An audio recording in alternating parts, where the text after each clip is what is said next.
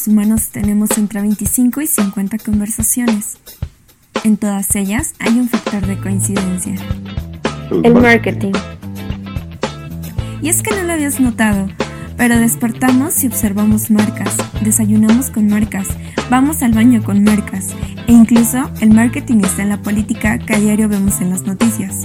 Sí, la política. Es por eso que creamos este espacio, para delimitar y observar cuando hablamos de marketing, cómo en la más simple conversación este tema está presente.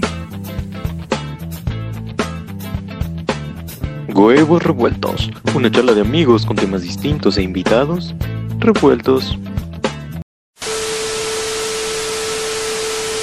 Sí, bueno, ¿quién tiene hambre?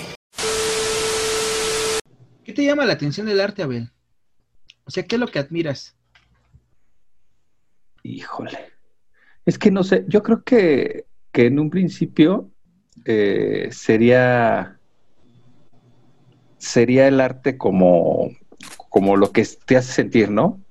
No, sería, sería a lo mejor sangrón si yo te dijera, no, pues porque me hace sentir súper padre, porque hay, hay ciertas obras que, que no, o sea, ciertas obras que incluso ca- causan repulsión, pero... Me gusta, eh, le pedí a un amigo que me acompañara, pero él, él venía llegando a Nueva York y fuimos a, a San Carlos y se salió antes, ¿no? Y ya después me dijo, ¿por qué todo tiene que ver con, con cosas religiosas? Digo, bueno, es que este es una un recinto pues de arte del siglo pasado y, y de antes, entonces pues obviamente la religión estaba incrustada y, y era una manera de... de evangelizar, pero también de educar a la gente, ¿no? Pues si la gente no sabía leer, ¿cómo, cómo le, le presentas los, los pasajes de la Biblia y esas cosas? Pero el simbolismo me gusta mucho, me gusta eh, esta parte de, de la de las dudas, de, de las dudas. Yo siento que, que un artista nunca deja de ser un niño, entonces el que siempre se pregunte, bueno, y el, y el cielo... el cielo porque es azul, ¿no? Es, es como, estaba oyendo en una entrevista eso, ¿no? Que dicen, oye, oye, le estaba preguntando a un, a un director de orquesta, ¿cómo le hago para que a mi hijo le guste la música y quiera estudiar música, ¿no? Y voltea y le dice, no, pues es que eso quisiéramos todos, pero si tú en la mañana sales y tu hijo te pregunta, ¿por qué el cielo es azul? Y tú, para, para, no, tú le hagas preguntas tontas, el cielo es azul porque es azul. Y al otro día te pregunta lo mismo y tú, ya te dije que es azul porque es azul. El tercer día no te va a preguntar, o sea, el tercer día él va a asumir que el cielo es azul porque es azul, pero cuando el niño te pregunta y tú dices, no, pues, pues no sé, pero vamos a averiguarlo, ¿no? A lo mejor son partículas o a lo mejor, no sé, depende de tu formación, ¿no? A lo mejor si eres religioso, es, no, pues es que Diosito amaneció de buenas y lo pintó, o, o que le digas, pues es que no siempre es azul, hijo, ¿no te has fijado que a veces es anaranjado? Otra vez es rojo, otra vez es oscuro. Entonces, pues el niño ya empieza a tener ese tipo de dudas.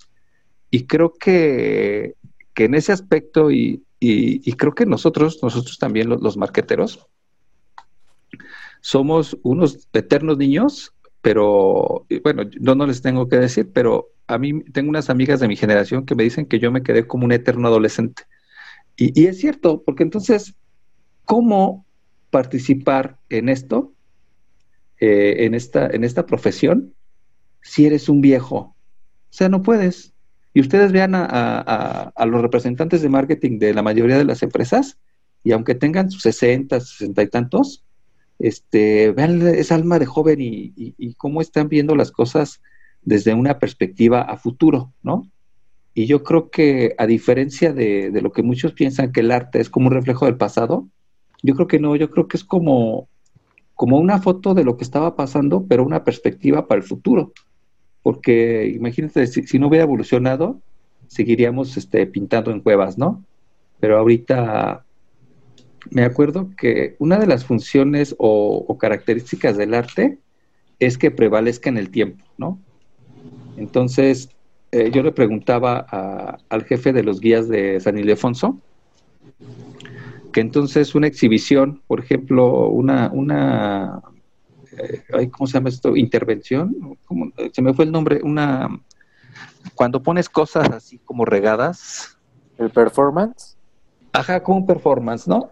¿Cómo, ¿cómo tú puedes decir que un, per, un performance no es arte si pues ya mañana ya no está, ¿no? O, o si lo haces con, vamos a pensar en una ofrenda, ¿no? Pues ya las calabazas el mes que entra ya, ya están podridas. Y él me decía que no, que entonces no se podría considerar arte. Pero con el poder de la tecnología que tenemos ahorita, lo puedes reproducir en cien años en una impresora tres D, ¿no? Entonces, ajá, sí prevalece en el tiempo, sí prevalece. Y ahorita con los medios digitales pasa exactamente lo mismo. Eh, estamos viendo, eh, no sé, si tú quieres ver hoy La Última Cena o, o la, la Yoconda, no tienes que irte a determinado país para verla. Ya lo puedes, la, la puedes apreciar en, en, por medios digitales y mucho más cerca de lo que lo podrías ver en cualquier museo, ¿no? O sea, también, también creo que, que hay cierta parte de esnovismo que mucha gente dice, no, tengo que ver a fuerza la obra, este, casi casi palparla. Pero no, yo creo que no. Yo creo que, que este aspecto digital abre, abre muchas posibilidades. Pero creo que también a veces como que nos quedamos este, pensando que el arte, pues el arte nada más es la pintura, ¿no? O, o nada más es la música. Pero ya si lo vemos como algo, como algo global o, ¿cómo podría decir? Multifactorial, pues entra todo. Entra eh, la arquitectura, la filosofía, no, no sé, es, es una conjunción así. El cine, entonces, ¿no? Es, o sea, es eh, multifacético, eso es lo que... Sí, fíjate que decían que, que el cine muchos no lo consideraban arte y, y los defensores decían, pues si él es la conjunción de todas las artes. Entonces, sí, y, y yo creo que más que nada que, que nos cuenta cosas. Y retomando la, la pregunta, yo diría que lo que me gusta básicamente del arte es que nunca dejas de entenderlo. O sea, tú puedes tener eh, un cuadro en tu casa que te guste y aunque lo veas diario, yo creo que siempre vas a encontrar algo, algo novedoso. No sé si sabían que este Da Vinci, la Yoconda, la trajo con él más de treinta años. Entonces dicen que de repente, llega, donde llegaba a vivir, la ponía en su caballete, se levantaba y decía, ah, le voy a hacer, y le hacía una pincelada, literal, una pincelada y ya. Era todo lo que hacía. Y la dejaba por días, por meses, por años, y de repente, ay, eh, voy a hacer tal cosa. Y eso hacía con, con todas sus obras, por eso no hay muchas. Entonces, eh, creo que todos nosotros, como seres humanos, si nos sentimos inacabados, eh, podemos levantarnos rico al otro día, ¿no? Si, ya si, si dices, no, pues yo ya acabé, pues yo ya, ya terminé la uni, ya lo que sigue, ¿no? Este, estás inacabado. Entonces, c- creo que por eso, creo que por eso, Cristian. No, no sé si, si, si contesté a tu pregunta. Sí, sí, sí, sí. Dicho. Yo creo que yo creo que este la gente a veces necesita que una pintura, una canción, una persona o algo necesite que tenga la etiqueta de arte, ¿no? Pero a veces no es tanto como eso. Bueno, yo lo considero más como como que el arte es algo algo que tú como persona lo ves y que te haga tener emociones o sentimientos encontrados, porque, por ejemplo, eh, estaba viendo un video de un, creo que era un conferencista, se llama Ernesto Castro, y les decía a unos de una universidad, o sea, les enseñaba una catedral, y les decía, ¿para quién es arte esto? Y todos alzaban la mano, ¿no? Y después enseña un panal de... de termitas, y dice, ¿para quién es arte esto? Y solo examan una persona. Entonces él dice que solamente como tú como persona, si a ti te expresa o tú sientes que eso es arte, entonces para ti va a ser arte, aunque para los demás no lo sea. Aunque no tenga como el letrero de esto es arte. No necesita estar en un museo para declarar que es una, es una obra artística. ¿En qué momento? O sea, dependiendo con qué ojos lo veamos, porque ajá, mi pregunta sería, ¿en qué momento es arte? Y en qué momento, o sea, no pretendo ofender, pero ¿en qué momento es arte? Y ¿en qué momento solo es extravagancia? Es que como una definición de arte, pues no, no creo que exista, porque el arte es diferente, o sea, hay una definición diferente para cada persona. Para cada artista, ¿no? También. Uh-huh. Yo pensaría, pero ¿en qué momento el arte se empieza a corromper? O sea, ¿en qué momento pasa a ser una obra eh, destinada hacia el futuro a ser una obra negociable? Eh, cuando entra la oferta y la demanda. Y eh, es que to- todo lo que dicen es verdad. O sea, eh, el arte es subjetivo y, y si no te causa ninguna emoción, no pasa nada, porque en ese momento puede que no te causen emoción. Pero después sí, es, es lo que decía Carlita. O sea, yo te prometo que Carlita no va a volver a ver un panal de abejas, ni de termitas, un colibrí, este, una, pues ahorita que están de moda las suculentas, no la va a volver a ver como una, una simple planta. Se empieza a saber todo, todo lo que, lo que puede haber ahí. Y, y cuando dices que se corrompe, hijo, es que es que ahí está bien cañón. Hay una película de, de este Kubrick que se llama Lin, quién sabe qué, y que es su, su, su recorrido para ser de la alta sociedad en, en la Edad Media, ¿no? Entonces, tú tenías primero que comprar una mansión, ¿no? Y ya que tenías tu mansión, invitar a gente, pues, de alcurnia o de linaje, para que ya en una de esas, pues, pudiera llegar el rey y, y pues, ya tu, tu apellido empezara a sonar. Entonces, también para que eso sucediera, tenía que haber obras de arte, pues porque en ese momento era tu estatus. Entonces no es, no, no es que se corrompa. No sé, no sé si han visto con atención la película de Ojos Bien, Ojos Bien Abiertos o Ojos Bien Cerrados, ¿cómo se llama? Igual la de Kubrick. No sé. Creo que es Ojos Bien Cerrados. Pero ¿ya la vieron? No. No. Bueno, véanla, porque le estaba diciendo a mi hija, la, digo, yo la he visto varias veces, pero la vimos este, juntos. Bien cerrados. Y bien cerrados. Pero todo el tiempo están poniendo obras de arte, o sea, en la casa de él, en, en, en su oficina, todo hay obras de arte. Y luego cuando va a, a una especie como de, como de culto, de secta, también, hay, o sea, hay mucho arte, se, se ve. Y... Y me encanta, volviendo un poquito a lo que tú me decías, porque pasan el, esa parte de súper ricos y de repente Tom Cruise está, está caminando por, por unas calles como de, como de suburbio de, de Chicago, no me acuerdo de qué parte de, de Estados Unidos es, y se empiezan a ver entonces eh, las tiendas como tipo Oxxo ahorita, y a, a, afuera había unas banquitas pero pintadas de Marlboro y ese tipo de cosas. Entonces, ¿cómo, cómo convive ese tipo que dices? Y yo no lo llamaría co- corrupción. Yo creo que si alguien está dispuesto a pagar algo, como, como el viaje a Marte, si alguien está dispuesto a pagarlo, pues no, no es que se corrompa. Ese es el objeto del deseo en ese momento. Entonces es lo que Abelina Alexpert dice mucho, ¿no? No, es que no es obra de arte por esto y aquello, aquello. Y dices, bueno, a lo mejor no es una obra de arte, pero es una obra que tiene un nicho de mercado y que están dispuestos a pagar por ella. Entonces, si tú eres artista, ¿por qué harías lo que no, lo que no se vende, no? Es como... A mí me encanta el ejemplo de Shakira. O sea, tú ves a Shakira en su primer disco y la evolución que ha tenido es impresionante. Y a lo mejor si tú eres fiel a, a la música vas a decir, no, pero ¿cuál evolución? Sus letras ya no son sentimentales, ya, ya no hay calidad de, este, musical y todo. Y dices, bueno, este, depende de qué perspectiva la veas, ¿no? Si ya le está viendo millones de personas y, y, y gana mucho dinero, eh, quiere decir que, que lo está haciendo bien, porque finalmente eh, yo creo que esa definición de yo hago arte para mí porque me gusta es mentira.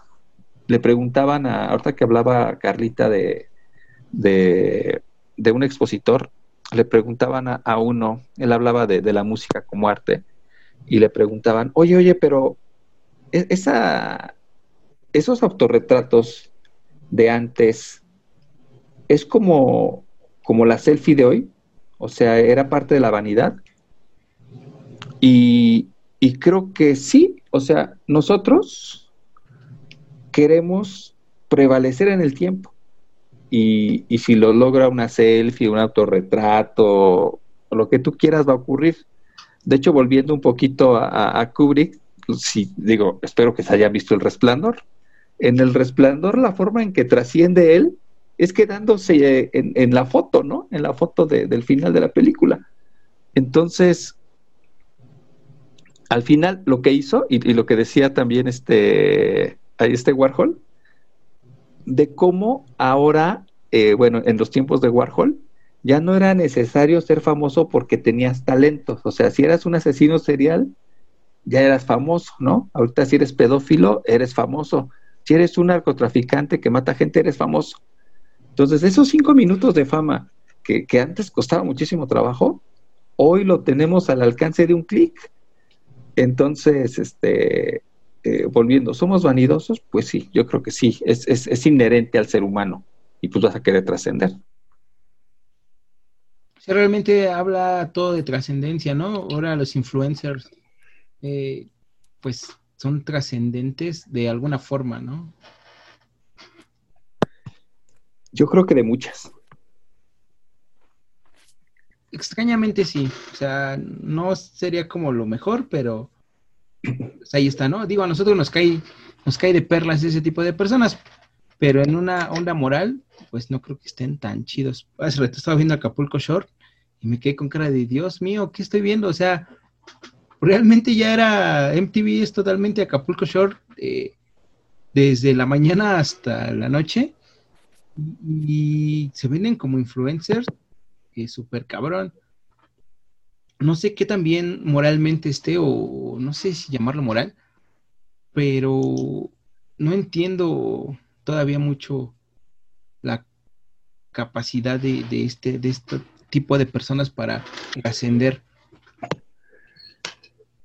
Yo creo que es el como una analogía de lo que decíamos de, de La Rosa de Guadalupe, pero Acapulco Shore para otro segmento. Exacto. Es... Sí. Es otra forma de comunicación. E incluso, pues ya es un programa que ya tiene años en el aire y con M T V, solo que antes se llamaba Jersey Shore. E incluso era de un meme, de un tipo que estaba como así, reclamando. Este... Duki, ¿no? Y todo ese... ah, algo así. Pero sí, es otra forma de comunicación, pero ahora como aspiracional, porque al final es un estilo de vida que muy pocos se pueden dar y, y lo ves como con las niñas de quince años, ¿no? Que empiezan a hacer como selfies o fotos este, más parecidas a ese tipo de programas. Pues es lo que decíamos de ser, tener los cinco minutos de fama y ser eh, para mucho tiempo, ¿no? Digo, a mí no me gustaría aspirar a algo así y, y espero que no mucha gente lo, lo tenga. Es que no eres su segmento. No, ya lo sé, ya lo sé, ya lo sé. Esto, o sea, estoy totalmente así, pero mm, no es lo mío. Quizás Carlita es una chica. Es que hablábamos justamente de que hay una, entre nosotros tres hay un, un espacio. De, un sesgo generacional. Sí, sí, entre los tres veía mucho la película de... Ay, ¿cómo se llaman estos? Eh, el escuadrón oh, sí suicida no no no es, es veintiuno Jump no sé qué de este Johan Hill y no me acuerdo cómo se llama. Channing Tatum se llama Channing Tatum. Bueno, no sé si la has visto. Ah, ya sé cuál es, el donde van como policías y regresan Ajá. a la escuela. Sí, sí, ah, ya. Sí, sí, sí, sí. Cuando uno se droga y va caminando desnudo en el en la calle, ¿no? Pero es que justamente... Creo que es mi pasa, escena favorita. Me pasa mucho en la escuela con ellos. O sea, yo para mí muchas cosas que estaban in en mi tiempo, o que eran cool, y ahora los veo y digo, ay, Dios santo, o sea, no, pues sí, tenemos un tiempo muy, muy grande. Y, y no son tantos años, ¿eh? O sea, creo que a la que más años le llevaba era Carlita, y totalmente distinto ya la forma de ver la vida y todo. Hasta cómo te gira la ardilla, ¿no? Ya te gira distinto. Pero ahora, ahora sí, como dice Eugenio Derbez, no, no eres tú. Este, creo que creo que es necesario el, el cambio y, y yo amo a esta generación. O sea, esta generación creo que tienen un montón de libertades y, y un montón de opciones. O sea, hoy te puede gustar Acapulco Shore, mañana La Rosa de Guadalupe y pasado mañana no sales de la ópera en Bellas Artes. Es padrísimo, es padrísimo. Y, y, y por ejemplo, como tú dices de la rilla, en, en mi generación nomás había dos. O era rockero, bueno, tres. Rockero, popero o cumbiero, ¿no?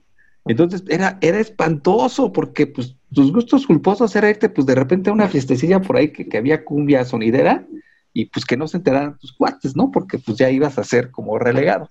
Y, y ahorita, y ahorita hoy tú, tú hoy tu playlist, pues ya, ya lo que decía esta Carlita, ¿no? Pues ya... El, el algoritmo de Spotify te dice, ay, tu, tu playlist de, de la semana. Y pues oyes, oyes la, la, la, la música tan variada que, que escuchamos. Eh, voy a hablar de, de, de, de Cristian y yo. Y puede haber unos, unos, unos brincos de repente medio eclécticos. Pero si oigo el de, el de Carlita, o sea, tiene unos brincos eclécticos maravillosos, ¿no? O sea, de José José yo creo que se brinca a, a Hawái y, y de ese tipo de cosas. Sí, pero está bien, está bien. Es, eso, eso yo creo que es genial. Hay un podcast muy bueno que se llama Los Fans de Todo, del Warpick. No sé si lo has escuchado o alguna vez escuchaste un podcast del Warpick. No, pero lo, lo prometo escuchar. Los Fans de Todo. Ajá, de Warpick, del baterista de los Acapulco. Y yo creo que son los primeros podcasts de, de México. Y hablaba justamente eso, ¿no? De, de, de creer en algo y, y tenerlo eh, nada más para ti. De hecho empieza, ¿no? Que yo, yo inventé el rockabilly y yo fui el primero que los escuché en tal lado, ¿no? Eh, la apropiación cultural a, a cómo estaba antes, a cómo está ahora, ¿no? Que ahora es este, pues todos son fans de todo, ¿no? Y dice, pues está chido porque ya no hay límites, pero pues sí te quiebra algún tipo de, de sesgo cultural. Es que yo creo... Yo creo que lo que pasa es que eres idealista y, y está padre y es romántico, pero pero no, o sea, la ahorita yo le estaba preguntando a los chavos de prepa, ¿por qué crees que el reggaetón es el género más escuchado en el mundo, no?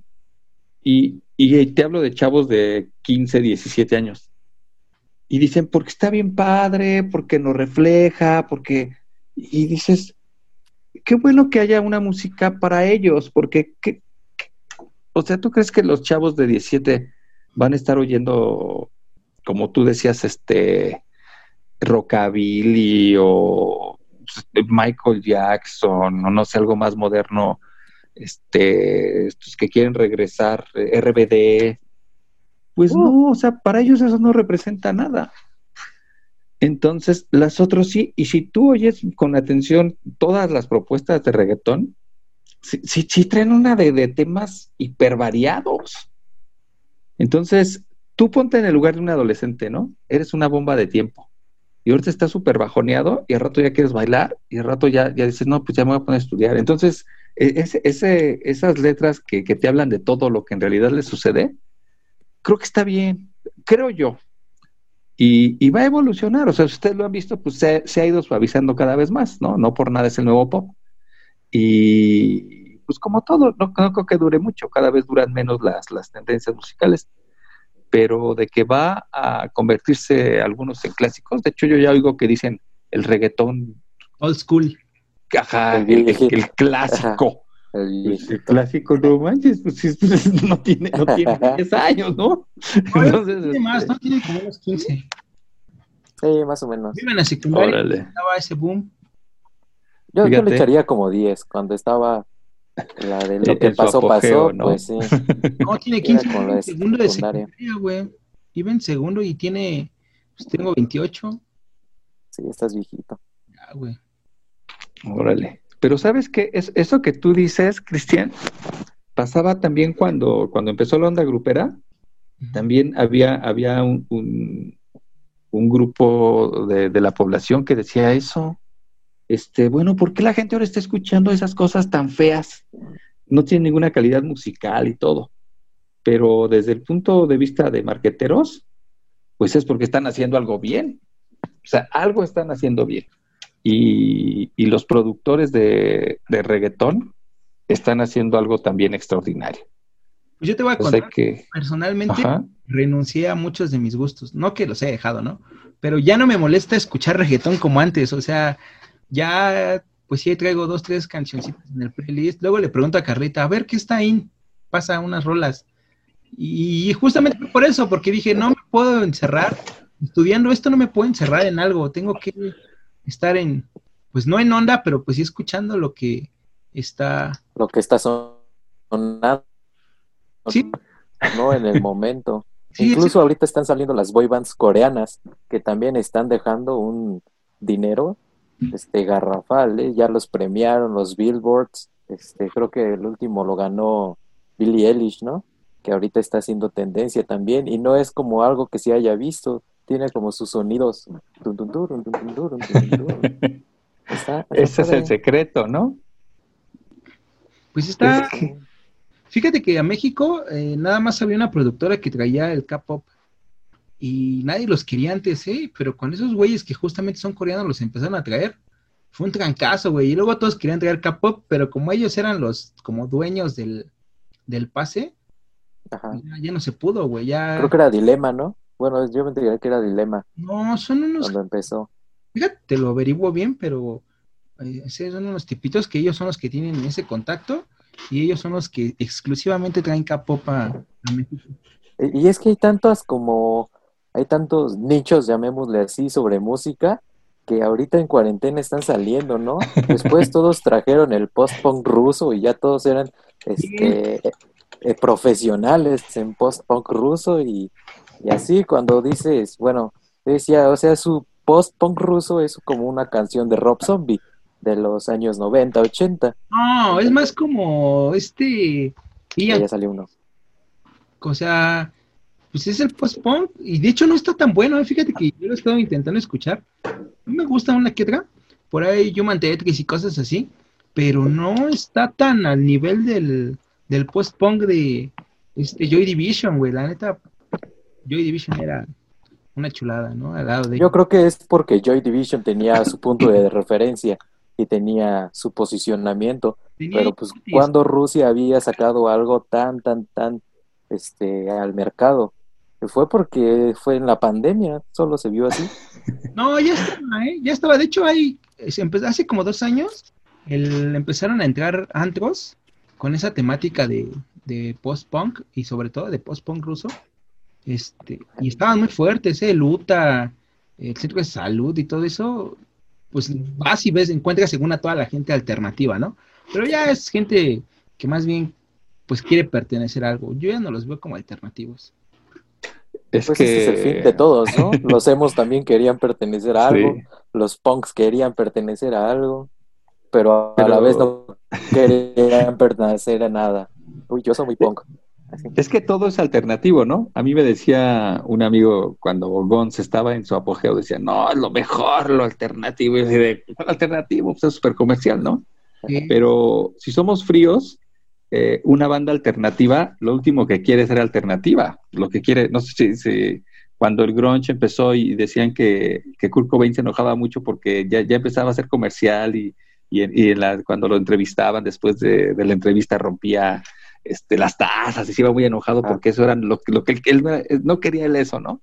Entonces dice, pues entonces ¿qué querías? Estás en, en, el, en el lugar equivocado, papi. O sea, si, si, si ya tu propuesta está, está funcionando. Y, y, y yo creo que va un poco de la mano con lo que decía lo que decía Cristian, de cuando estaba viendo los programas que decía, ¿qué está pasando aquí? O sea, imagínate la, lo, los papás que escuchaban la música de Kurt Cobain, ¿no? Estoy, estoy bien bajoneado, ya no quiero ir a ningún lado, me quiero drogar. Entonces también como que la gente en los noventas decía, ¿qué eso qué es? Y acuérdate que, que aparte lo, los adolescentes por, por naturaleza van a escuchar lo que no nos guste a los rucos, ¿no? Entonces decir, ah, ¿no te gusta? Pues ahora vas a ver. Lo voy a escuchar toda la tarde, aunque a ti no te guste. Entonces es, es parte de eso. Ajá. Entonces t- tiene que Uh, t- tenemos que abrirnos hacia, hacia todas esas posibilidades y, y, y ahorita que tú decías del, del post-punk, hay una película que se llama Atómica, no sé si ya la vieron. La de esta Charlie. Ajá, ajá, Cerón. Ajá. Charlie. ¿Ya, ¿Ya la viste? Sí. ¿Qué te parece? Ahí, ahí pasan las propuestas de cómo, pues la música, ahí en ese entonces... Como, como era como posguerra, eh, lo que querían los rusos era como tropicalizar o rusializar la música este, eh, americana, ¿no? Y aparte querían todo lo americano, entonces ahí te das cuenta. Y si le pusieron un poquito de atención a, a este a Dark también, o sea, eh, las modas era, eran gringas, o sea, como que lo que querían era eso. Entonces, por eso no vemos las propuestas que ellos tenían. Pero ahorita que, que en el streaming está la oportunidad de ver, de ver series rusas así, vas a ver que sí hay propuestas eh, interesantes, pero como muy locales. Es lo que decíamos, ¿no? El K-pop era una propuesta local, que después creció, es, es diferente. Pero no fue un producto pensado para, para una, una audiencia global. Fue pensada para una audiencia, audiencia local y, y fue agarrando adeptos, ¿no? Que, digo, que, que ya sabemos las bandas de K-pop porque son exitosas. Pero creo que, que está bien. Y, y vienen cosas mucho más interesantes. Yo creo que, que ahorita tantas fusiones que hay, no sé cómo le llaman, este, intervenciones, o, o sea, esas, ese, ese tipo de, de cooperaciones, de fusiones, van a prosperar más. Entonces ya vienen vienen nuevas propuestas y, y como tú dices, pues nos pueden o no gustar, pero lo importante es su lugar en el en el top diez o en el Billboard. Claro. La, la más sonada en esta semana creo que fue la de Gorillaz, ¿no? Eh, con Bad Bunny o... No recuerdo, fue con un reggaetonero y todos los este, Santiago certificados de Gorillaz, fue como de, ay, ¿cómo va a ser algo así? Pero si lo ves, o sea, ¿qué puede salir de una combinación de esos estilos? O sea, es como pues ver a futuro. Canción, ¿eh? Y hay una canción que justamente también escuché la... Entre... Bueno, es que ni siquiera dice eso en el podcast que, que habla eso. Pero yo me gusta mucho Gorillaz y ya tiene canciones así, o sea, ni siquiera sería como imaginar algo descabellado, ¿no? Creo que se llama eh, Garage Palace y es un reggaetón... Y suena muy bien, o sea, suena a la fuerza de Gorillaz con una chica. Dale, uchis, y es lo mismo, o sea, ya ni siquiera sería difícil imaginarlo. Pero, de hecho, habla de Bad Bunny y dice como que le gustan los ritmos calientes que escuché en México en el noventa y ocho, o sea, ni siquiera ahorita, ¿no? Y este y que quizás sí, ¿no? Pero pues, lo dice cagándose de risa, ¿no? Como, pues ya estoy viejo para eso, eso ya no es lo mío. Pero no importa. Sabe, me... o sea, lo mismo, ¿eh? O sea, el título vendió demasiado. O sea, alguien le puso Gorillaz, colaboraría con Bad Bunny, pero él lo dijo sarcásticamente, como, ah, sí, ¿no? Sí, seguro. Pues no sé, en, en, el, en el ámbito del espectáculo, yo siento que es donde más intervenimos nosotros y, y creo que nada es casual. O sea, yo creo que, que dijeron eso. O sea, tú, tú, tú pon atención a, a las noticias del espectáculo. Y se va a estrenar la nueva película de Paris Hilton. Y una semana antes la encontraron ebria afuera de un antro sin ropa. Ah, notición. Entonces, la película. Y ahorita que tú dices eso, también, ¿no? La fusión que nadie se esperaba. Ay, sí, ¿no? Entonces, es lo que decíamos claro. Hace rato de los, de los, este, de los encabos, de los encabezados. Cristian cayendo en sus propias trampas. Ándale, no, exacto. Es que si caemos, ¿no? Al final nos, nos llama el morbo, somos humanos. Sí, pues es normal. Y la neta, por eso me lo aventé, porque dije, ay, no mames, Bad Bunny, no me desayuné. Yo creo que es de los que más tengo canciones, porque Carlos me las ha pasado, pero pues no, tampoco es era... cierto. Yo te mando reggaetón. Está quemando, ¿eh? En mi playlist no tengo reggaetón tan loco. Puedo tener a Beethoven. No, nah. no sí, sí tengo a clásica, pero no reggaetón. Pues deberías. Luego está, está padre para desestresarse. ¿Cuál es su colaboración, hablando de música, como más rara que hayan visto? Y que les... Ay, no sé, no sé. Es, es, este, es difícil de explicar. Es que ahorita ya hay tantas reggaetoneros con, de banda, como la de Snoop Dogg. Ah, a eso me refiero, como esas cosas que no pensabas que podían suceder. Sí. La de Snoop Dogg estuvo buena. Pero duró como dos días, ¿no? Tres días el boom y ya. Uh-huh. Sí. Yo pensé que iba a ser más trascendente, ¿eh? No pensé que fue... Eh, Yo no, que... la verdad. Pues es, es que, que estamos es... en el tiempo de lo intrascendente, ¿no? O sea, intrascendente o dura, pero cada vez dura menos. De los cinco sí, minutos. Y ahorita en uh-huh. un video es popular hoy y mañana ya salió otro vato con otro chiste y pues ya se volvió más popular. Y ya te olvidas del pasado, ¿no? Como ahorita es que es lo las que niñas pasa... con las velas. Es lo que pasa en TikTok. De hecho, yo creo que por eso es tan famoso, porque se ponen de moda las canciones de hace mucho tiempo y hoy están bailando una canción y mañana ya están cantando una de banda o, o bailando una de Michael Jackson. No, no sé. Lo que pasa es que, eh, híjole, TikTok es una maravilla. O sea, porque él utiliza otro algoritmo. Entonces, lo que están pensando ahorita es, es meter más música para que atraer a, ahora sí que hacer crecer aún más el segmento, pero es la diferencia de otras de, de otras redes, no te no te empieza a, a bombardear con, con con publicidad o con cosas, sino que tú mismo eliges lo que te interesa y es lo que te va llegando. Yo lo descargué. Yo la descargué justo antes de que fuera así como un boom, antes de que, porque al principio todos sean como de, ay, ¿tienes TikTok? Ay, ¿eso es TikTok? ¿Verdad, Cristian? Entonces este, se espantaban, ¿no? De la app, y en ese tiempo, cuando apenas estaba empezando, eh, hacían comerciales, creo que los primeros fue en McDonald's, que a los TikTokers les mandaba como una cajita de nuggets, y... Y creo que no pegó tanto porque solo fue como dos días y después ya no volvió a ver publicidad. Es Pero ahorita tiene... la de los Choco Krispis, ¿no? Que ya hasta le hicieron una canción en TikTok. Y ya mi hermanito quiere Choco Krispis. Es que tiene que ser muy inteligente, es lo que te digo. De repente pensamos que los copies, este, no, no, no hay mucho problema. Y es que venimos acostumbrados a, a otros medios, ¿no?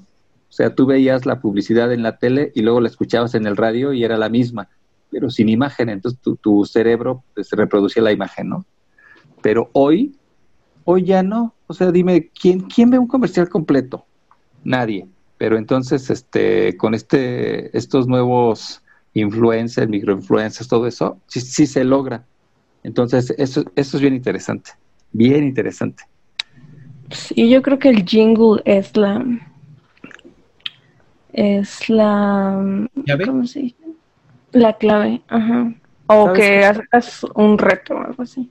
Yo creo que también es eso, pero fíjate que, no sé, yo lo pensaría como que las marcas ya no van por ti, ahora tú vas por las marcas. Y el ejemplo sería como, como el chavo que está en la patineta con su Ocean Spray y al ver que los de que la, la marca le regala la camioneta con el producto...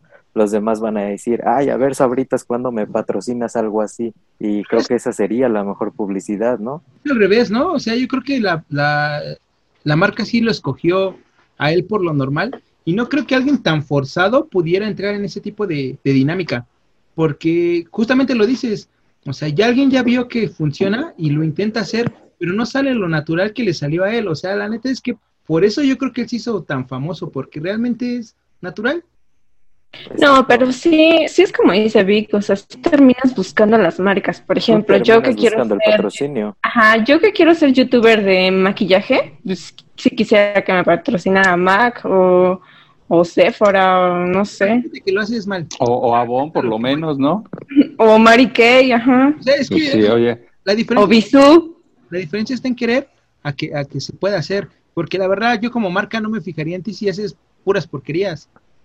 O sea, sí, pero entre eso de querer hacer y no, ¿cuántas personas lo van a intentar? No, ¿Cuántas sí, personas no van a ver tu video? Pero ya ni siquiera es como que hagas porquerías, es como de, tienes cincuenta mil seguidores, va, Sí, te compro. Ah, bueno, eso es mi producto y enséñalo, aunque hagas porquerías. Exacto. Imagina que tienes sí. doscientos seguidores y está chingue y chingue a la marca. Ya dije muchas groserías, pero... Sí, este, bueno, censurado. Pero eh, bueno, tuvimos ¿pero problemas técnicos y esta persona no, no va a poder seguir con nosotros. Salió de control. Salió de control. Quiere que lo patrocine una marca de, de hospitales psiquiátricos, por favor, ayúdenlo. No, es, es que es que Cristian Cristian es, es, como, es como el Grinch del sí, marketing. Está muy cerrado en su, eto- en su época. Sí, sí, es este de, de otro rollo. Fíjate, es que hoy me enseñó mi hija unos videos donde ves que en TikTok está la mitad de la pantalla tú y la otra mitad la vieja Ajá. está viendo videos. O sea, la vieja se la pasa riendo, pero una risa que, que tú no sabes ni de qué está riendo y te contagia. Y el, el, yo creo que lo importante es Es, o sea, no que maquilles bien o mal, sino que enganches con alguien. O sea, porque eso, eso es lo interesante. Yo creo que eh, Carlita también está un poco en el pasado. O sea, ella cree que si toma un curso de maquillaje y, y maquilla bonito, ya la hizo. Pero no, no, no, no es, yo decía que no importa cómo hagas las cosas, sino el cuántos, cuántas personas te están viendo, cuántas personas tienen que te siguen. Pero ¿cuánto tiempo te van a seguir? O sea, vamos a ver, ponle que te sigan un millón, pero si muy poquitos se detienen a ver tu contenido, pues no tiene ningún sentido. Entonces, eh, el, pero el mismo algoritmo, tú tienes que buscar a la marca, ¿eh? El algoritmo es el que le, le va a llegar a la marca y decir, ah, mira, es como, como el, ¿se acuerdan del comercial que veíamos de, de American Express? Cuando tú comprabas puros perritos y de repente comprabas un gatito y brincaba. Ahorita pasa igual con, con, con la gente que, que empieza a tener influencia. O sea, te están viendo y de repente, ah, aquí brinca, y es donde donde, donde dicen, esta chava nos va a servir para, para esta campaña. Aunque ya se dieron cuenta, ¿se acuerdan que estaba el boom de los influencers? Y lo dijeron, no, no, no, micro, micro, micro, micro influencers. Pero lo que dice Carlita es cierto, los microinfluencers no se ven tan naturales como alguien que ya conoce la cámara, que ya puede decir, no, pues yo estaba aquí y me encontré este lápiz y, y súper, no sé qué. Eh, y, la, y, los, y los micro, no se las crees, ¿no? O sea, los micro, hasta ves, ves pásame el lápiz, ¿no? O sea, se, se ve todo, todo, todo, todo este, como truqueado. Entonces dices, no, yo confío más en el wherever. Me vale, me vale lo que diga. Es más, ni tiene que decir nada. Con que traiga el lápiz en la oreja, yo ya, yo ya, ya, ya sé que, que lo hace él, este, porque, porque, porque es natural, ¿no? Entonces, siento que, hijo, est- estamos atrasados mucho. De hecho, creo que hoy fue el, el premio de, de de los estos que son influencers y youtubers, ¿no? Todo eso. ¿Cómo se llama? ¿Los Elios? Ándale, ese. Y cuando tú ves las categorías, ahí sí me siento yo como Cristian. Este... Ah, yo sí voté. No, pero me siento, me siento así porque hay cosas que no entiendo. Y, y digo, ya si nos vamos a cosas de niños, son cosas incomprensibles para nosotros, pero pero que a, que a los niños sí les gusta, ¿no? Entonces, pero es esa es esa naturalidad que, que tienen. ¿Que cuánto va a durar? Pues, pues muy poquito, Cristian, porque ya después cuando vivimos de la naturalidad, pues ya, ya sabemos que, que no es natural, pero que parezca, ¿no? Ya si parece, yo creo que ya, ya estás un paso adelante. Esto es a lo que me refería con eso, ¿no? Que eh, la chica que se puso la máscara de, de Wookiee y terminó siendo súper patrocinada, pero era porque tenía una chispa natural. O sea, era natural lo que estaba haciendo.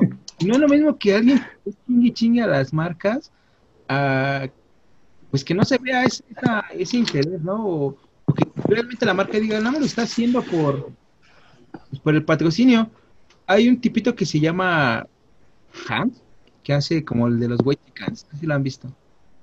Ah, ya, ya sé cuál es.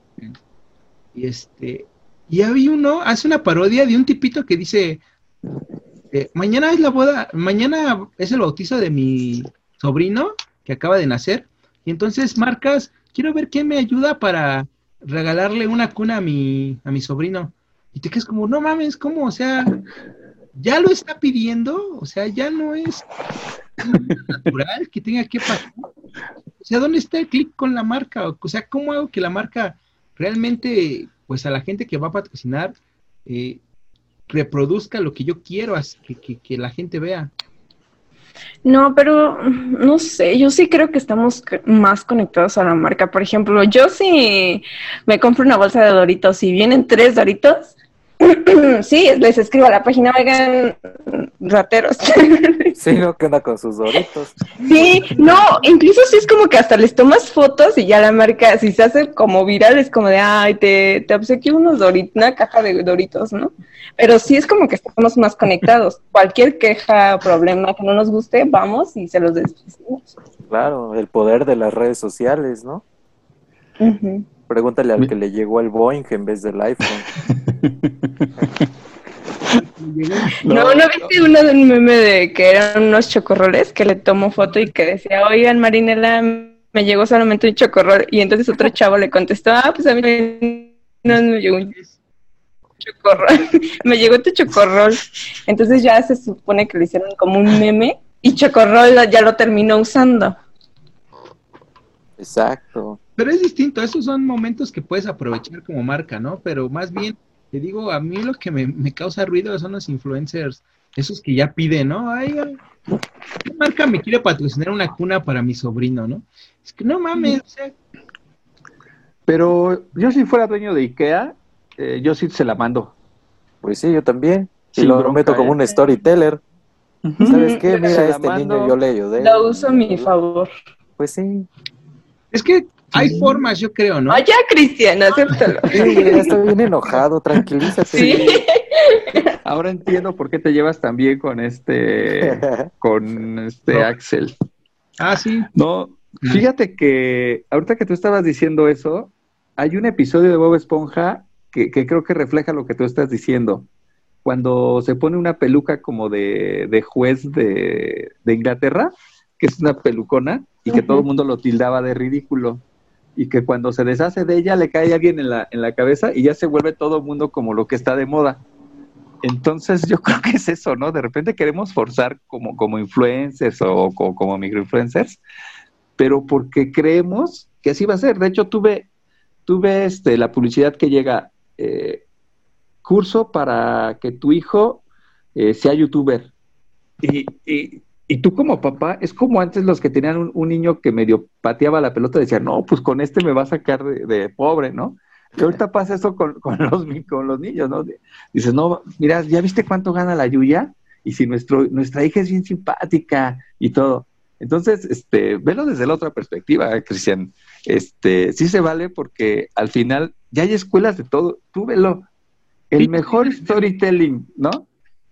¿Cómo aprender a hacer storytelling? Y todo así de, ¿en serio eso se aprende? Pues hay que leer, hay que leer. O sea, no te van a decir, y primero pones un título y después eh, pones una posición zen y te va a llegar la inspiración divina y ya tienes el mejor storytelling de la historia. O sea, eso no va a pasar, eso no va a pasar. Pero, pero yo, o sea, yo como, como un simple mortal, no sé que eso no va a pasar. Entonces voy a ir a pagar cinco mil pesos por un curso donde me digan, ah, ok, ya está su diploma, pero ¿sabe qué? Tiene que leer, o sea, aparte de, de lo que yo ya le dije, por favor lea, ¿no? Entonces, este, está padre, yo, yo creo que, que podemos explotar eso en lugar de que te enojes. Yo, yo creo que eh, tendríamos que hacer un análisis de las reacciones de Cristian, porque estoy seguro que hay un segmento que piensa igual que él. Entonces, sí, los de cincuenta. Sí, los viejitos. y, y eso te iba a decir cuando dijiste, todos me decían que qué que onda, porque que si a poco tienes TikTok, te iba a decir, pues te juntas con puro viejo, porque este, pues la gente de tu edad, bueno, la gente de tu edad y ahorita todo el mundo lo tiene, ¿no? No, cuando empezó TikTok yo le decía a Cristian, ay, Cristian, descarga el TikTok, ay, no, ¿qué es eso? Que no sé qué. Y vamos a hacer un TikTok yo. pero, pero no fuera Steph o las otras chavas de comunicación, porque ahí sí hasta hacen sus fotos este disfrazado del guasón y todo eso. Sí, yo creo ay, que... Ay, ¿cómo lo supo? Yo creo que el problema es que tiene preferidas, ¿eh? Ese, ese es el problema. El Car- Carlita siempre va a ser de mis preferidas. ¿Y no? ¿Por qué crees que está aquí? Ah, que no, pues obviamente porque es inteligente. Ah, sí, por eso. Yo me cuento con pura gente inteligente, ¿eh? Ah, bueno, uh. sí, eso me consta. Pero, pero sí, Cristian, yo, yo creo que, que no es que pidan o que no pidan. Yo creo que se vale. O sea, yo creo que como, como si ya tienes determinado número de seguidores, tienes... Yo creo que sí tienes la oportunidad de, de decir, oigan, pues ¿quién me hace un paro, no? No tiene nada de malo. De hecho, estaban diciendo que... Ay, es que hay una, hay una serie que me recomendaron, que no sé si ustedes ya la vieron, que se llama Emily, M- Emily, eh, Emily Cooper, o eh, ah, Emily in Paris.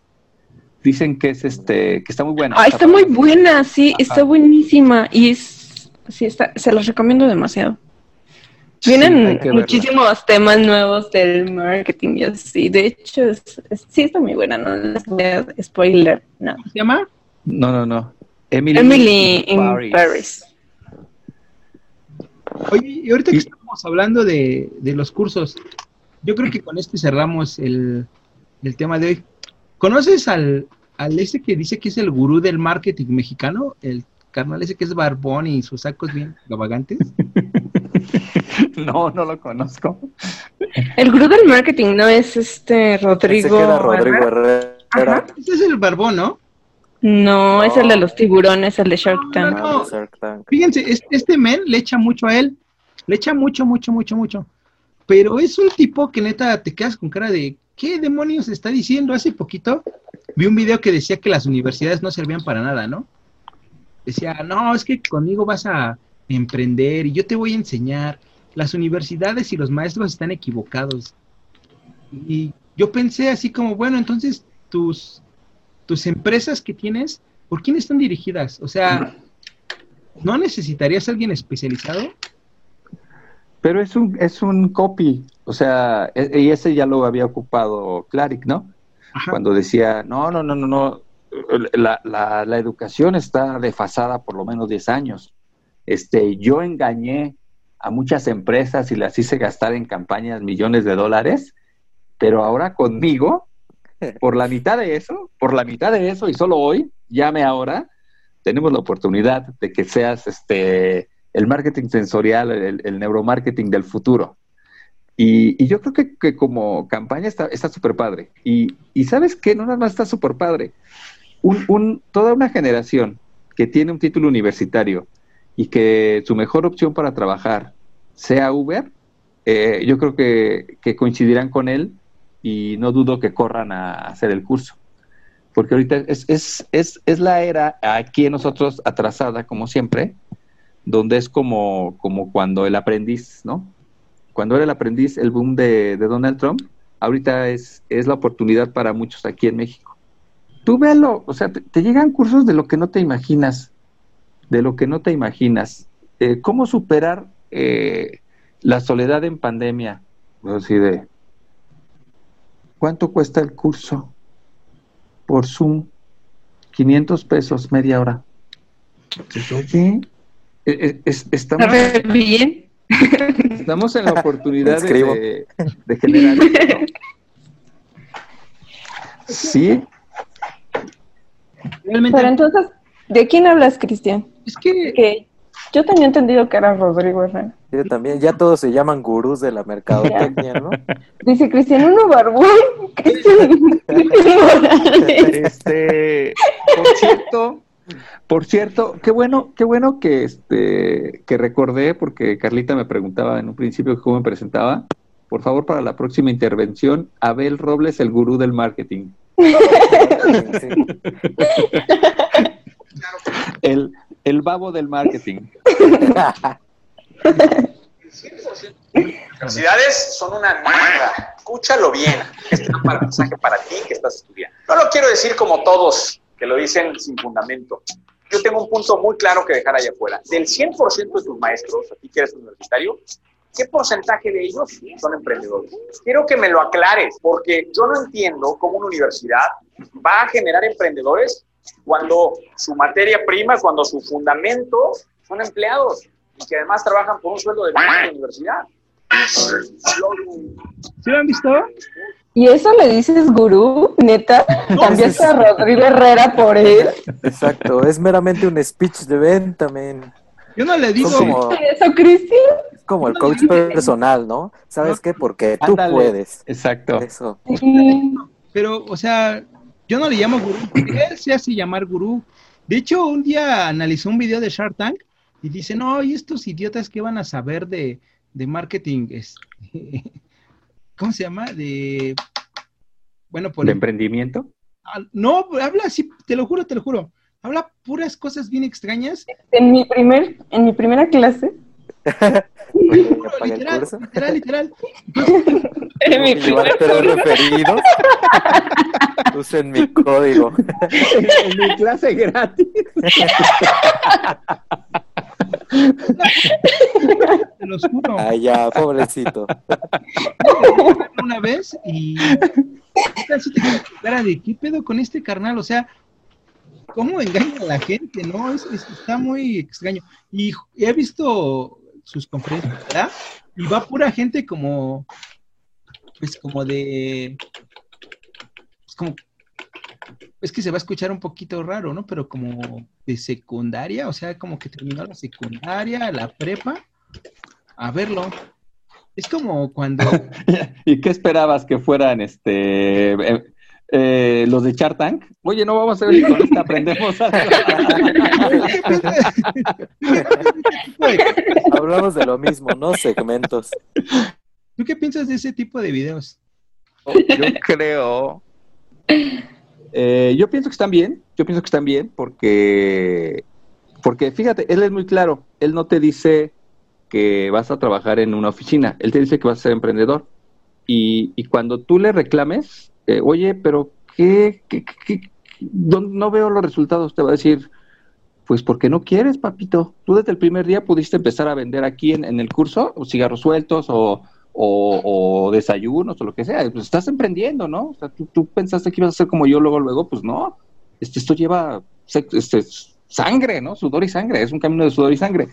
Entonces yo creo que, que, que el speech y, y el mercado al que, al que se dirige está bien. Se me, se me hace bien. Aparte que lo está publicando en una época buena, ¿no? Donde no saben dónde trabajar y es como de, ay, voy a ganar dinero fácil. ¿Sí? Exacto, o sea, tú te quedaste sin trabajo y, o sea, y, y, y claro que lo vas a comprar. Es como en su momento la de esas iglesias donde, donde te pares de sufrir, ¿son esas? La claro, no habla de eso de religión, pero está bien, dale. Ajá, es, es algo similar. Y yo creo que yo creo que, que sí lo logra. O sea, el, el que a ti te haya brincado quiere decir que lo está haciendo bien. O sea, yo creo que el, el nuevo termómetro para cuando saber que algo está bien hecho es cuando a Cristian no le gusta. ¿Es ese el termómetro, no? Olvídense de las metas. Mira, no lo había pensado así, ¿eh? Sí. Sí, de ahora en adelante es, es la nueva la nueva manera de, de, de sacar el, el, el... de saber que vas bien. Sí, oye, de... Cris, ¿qué te parece esto? Sí, ¿cómo ves? Traigo una idea interesante. No, está muy fea. Ah, gracias, Cris. Ahora sí. Entonces déjase la presenta a mi jefe. Cristian. Con ustedes, Cristian, el antigurú del marketing. Para mí que sí pagaste ese curso, Cris. Sí, bueno, cualquier ¿tú curso, crees que no? Oye, dice, no, lo sigo pagando porque fue a meses sin interés.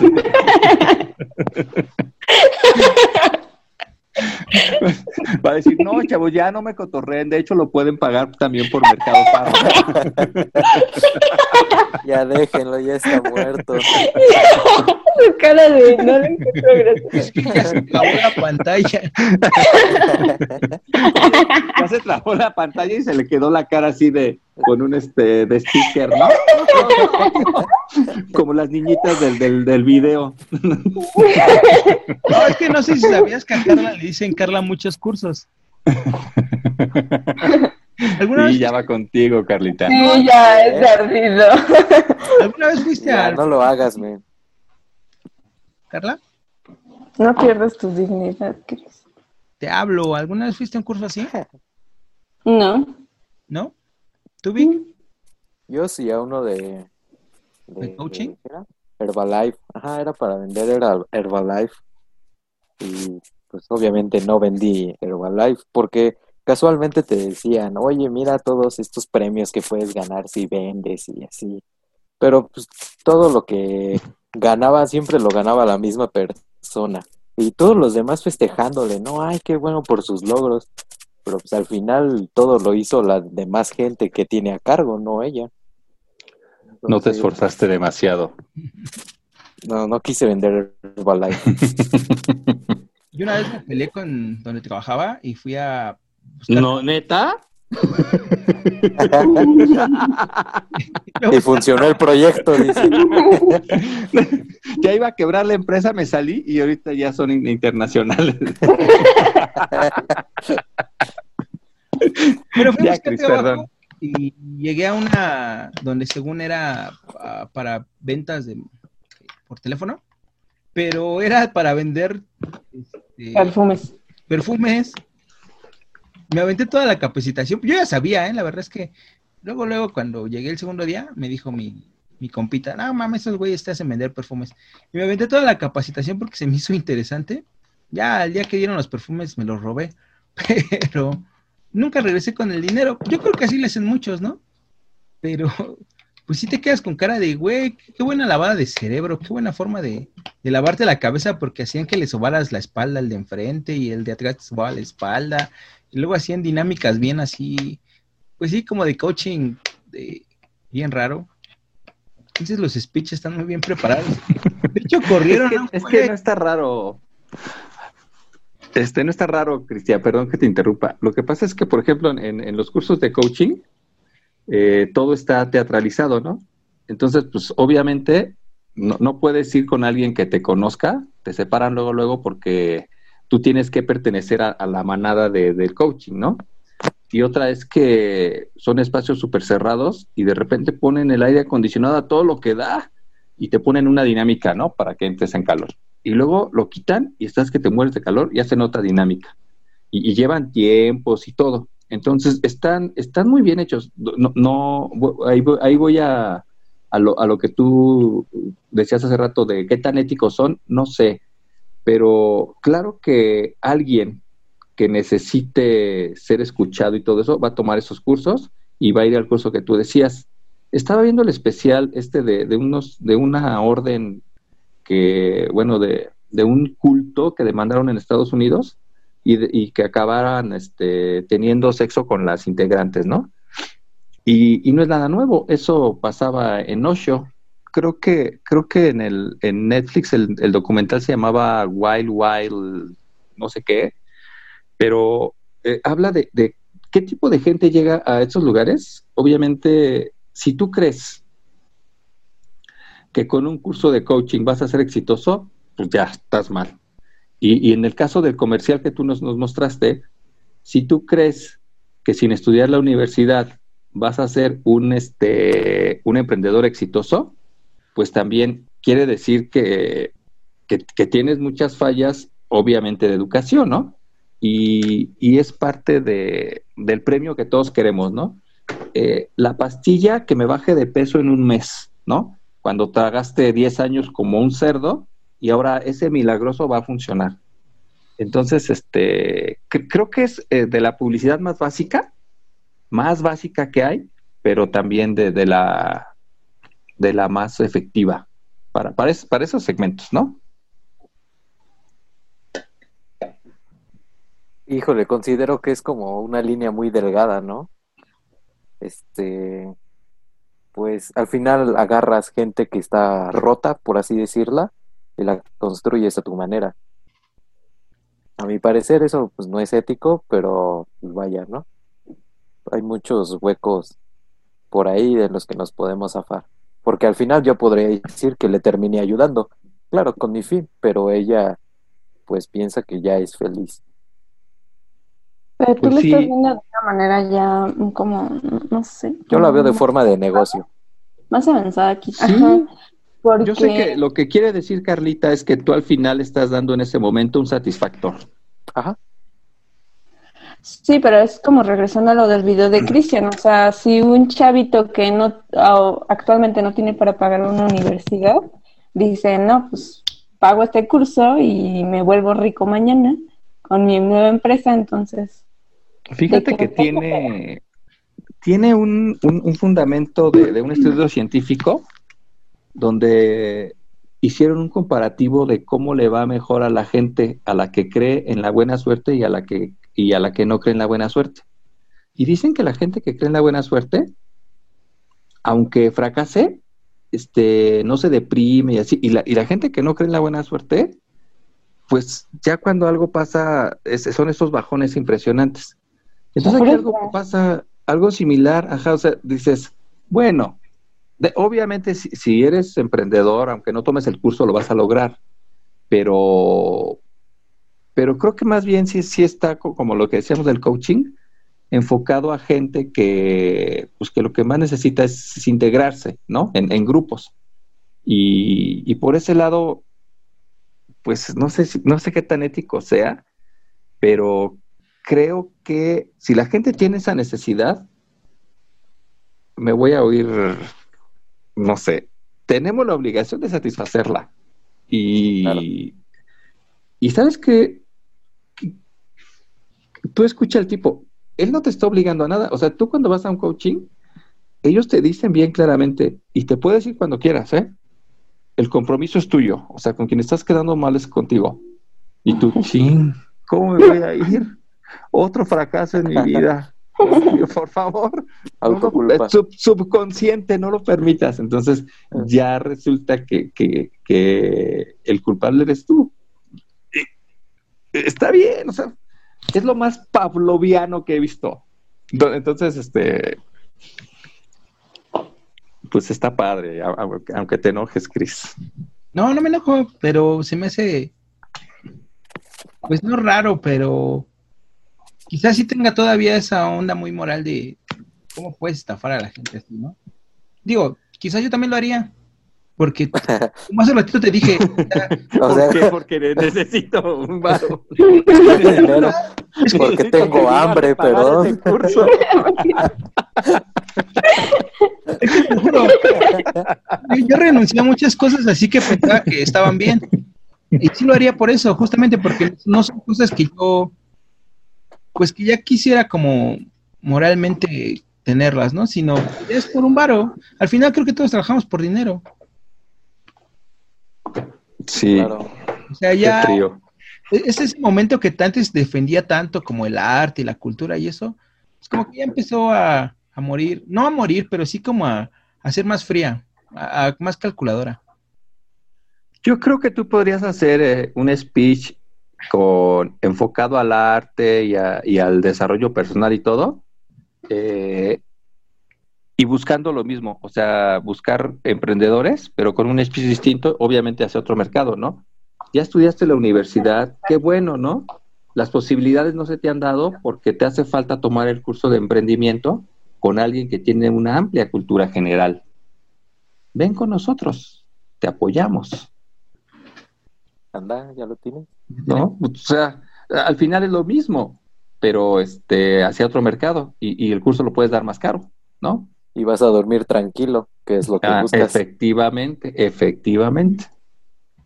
Como un bebé. Bueno, Abel, yo creo que eso sería todo por este episodio. Este, muy bien, Chris. Te queremos dar las gracias porque sabíamos que iba a ser un tema realmente muy interesante. Ya ni hablamos de lo que estábamos pensado hablar. Se nos fue por otro lado, pero ha sido, yo creo que una de las pláticas más chidas que hemos tenido. Es, claro. Entonces te queremos dar las gracias, te doy las gracias a nombre de, de los tres. Si quisieras agregar algo más. No, pues este, yo también me, me late cuando quieran. Creo que creo que el hablar así abiertamente de, de empezando con un punto y después irnos por varios es, es lo más padre que hay, el origen de De, de la comunicación y, y creo que no nada más el origen, sino que de ahí surgen otras dudas y, y vamos a ver qué, qué sigue, ¿no? Les deseo mucho éxito con el proyecto y pues cualquier cosa ya saben. Pues gracias. Gracias. Ahí estamos. Okay. ¿Nos acompañarías a otro episodio? los que quieras. Eso. Bueno, muchas gracias, Abel. ¿Nos quieres dar antes tus redes sociales? Este... Abel Robles Correa en todos.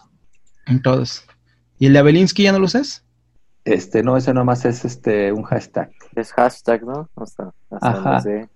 Sí, nada más. De todos modos, los voy a poner aquí abajo para el video de YouTube y para todo lo demás para que la gente escuche.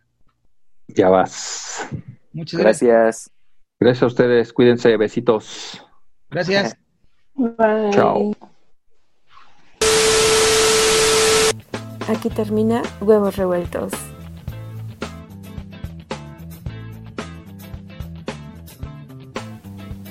Pero no te preocupes, nos vemos la próxima semana.